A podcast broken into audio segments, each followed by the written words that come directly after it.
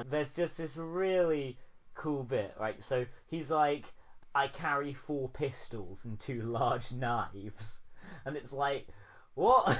why do you, uh, why, why, why do you need to carry all these pistols and knives, right? Um, Someone coming for you, Bob.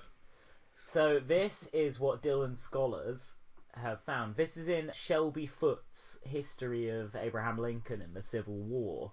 Apparently, Ward Hill Lamont accompanied recently elected Abraham Lincoln to Washington for his inauguration. Tensions were high and assassination threats rampant. Lamont carried with him four pistols and two large knives. So it's like as- Ah. Dylan's just kind of extracted a line straight from historical literature, which he's done a lot over the past 20 or so years. Sure. So I just want to be more precise with this because I find this really interesting the way that Dylan recontextualizes found materials effectively, stolen materials, one could even say, taken from Taken from cows in the south and taken from cows in the north. literature, from other songs, even sometimes, and puts them in this new context of one of his own songs, which I think counts as a creative act in and of itself. The proper name of the book is The Civil War, a Narrative, Fort Sumter to Perryville, and yet it's by Shelby Foote. Okay, so this is the full paragraph. Lincoln returned to his hotel, put on an overcoat, stuffed a soft wood hat into his pocket, and went to the railroad station. There he boarded a special car accompanied only by his friend Ward Hill Lamont, known to be a good man in a fight. As the train pulled out, all telegraph wires out of Harrisburg were cut. When the travellers reached Philadelphia about 10 o'clock that night, Pinkerton was waiting. That was the Secretary of State's detective, Allan Pinkerton. He put them aboard the Baltimore train. At 3:30 in the morning, the sleeping car was drawn through the quiet Baltimore streets to Camden Station. While they waited, Lincoln heard a drunk bawling Dixie on the quay. Lamont, with his bulging eyes and sad frontier moustache, sat clutching four pistols and two large knives. At last, the car was picked up by a train from the west, and Lincoln stepped onto the Washington platform at six o'clock in the morning. You can't play that on me, a man said, coming forward. Lamont drew back his fist. Don't strike him, Lincoln cried, caught his arm, recognizing Elihu Washburne, an Illinois congressman. Then they had breakfast.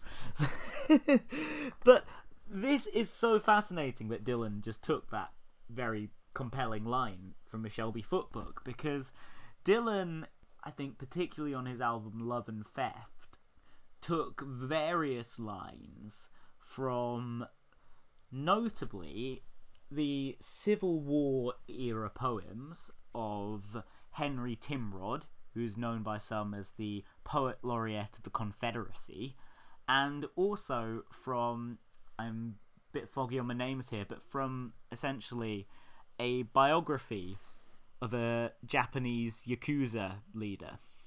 So if you're listening to Po Boy on Bob Dylan's 2001 September the 11th 2001 album Love and Theft and you notice him sing my old man's like some feudal lord got more lives than a cat.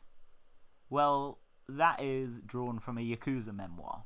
Fuck's sake sorry that's actually in the song floater but po boy also contains quotations from that book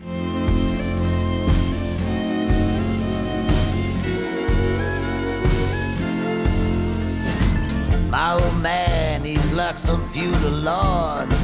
Got more lives than a cat. I never seen him quarrel with my mother even once. Things come alive or they fall flat. He says, I'm a man of contradictions, I'm a man of many moods, I contain multitudes. So I was like, why? He brings all these really like violent lines into his current writing. It's like on his last album, there's this really nice song called Soon After Midnight, which is this like pretty lilting song like, I'm searching for phrases to sing your praises. And then, like, just randomly in the sec- the final chorus, he's like, Two-Timing Slim, whoever heard of him? I'll drag his corpse through the mud. They chirp and they chatter. What does it matter? The lion they're dying in their blood. Two-Timing Slim. Who's ever heard of him? I'll drag his corpse through the random burst of, like Tarantino style, sudden burst of violence in the middle of his song. and he's got uh, several of these violent or intermittently violent songs as well, especially Pay in Blood, which AJ Weberman thought was about Bob's desire to murder Obama. Um, like that song, I'll pay in blood, but not my own. That's the key line of that song. This is amazing last verse. I don't even know if it's on the album because he put out the album and then between the album coming out and the tour coming out in 2012, he like rewrote Pay in Blood, all the lyrics, and he's like been playing that version ever since. And actually, if you go on Bob Dylan's website to look for the lyrics to Pay in Blood, you'll find the lyrics to the live version. But yeah, there's like this line, this is how I spend my days. So just this like seething, bitter song. Dylan's like, this is how I spend my days. Just like stewing over like the Kennedy assassination and just like all the bastards who, who've wronged him. But he's like, this is how I spend my days. I came to bury not to praise. I'll drink my fill and sleep alone. I'll pay in blood, but not my own. It's like, ooh, God. I hope Bob at this stage isn't like alone. You know, that's sad. That, I mean, I know Right. he's, he's on the road constantly, so probably like at, at least a hundred nights a year, he probably is sleeping alone. Come here, I break your love's ahead. Our nation must be saved and freed. You've been accused of murder. How do you plead? This is how I spend my days. I came to bury, not to praise. I drink my fill and sleep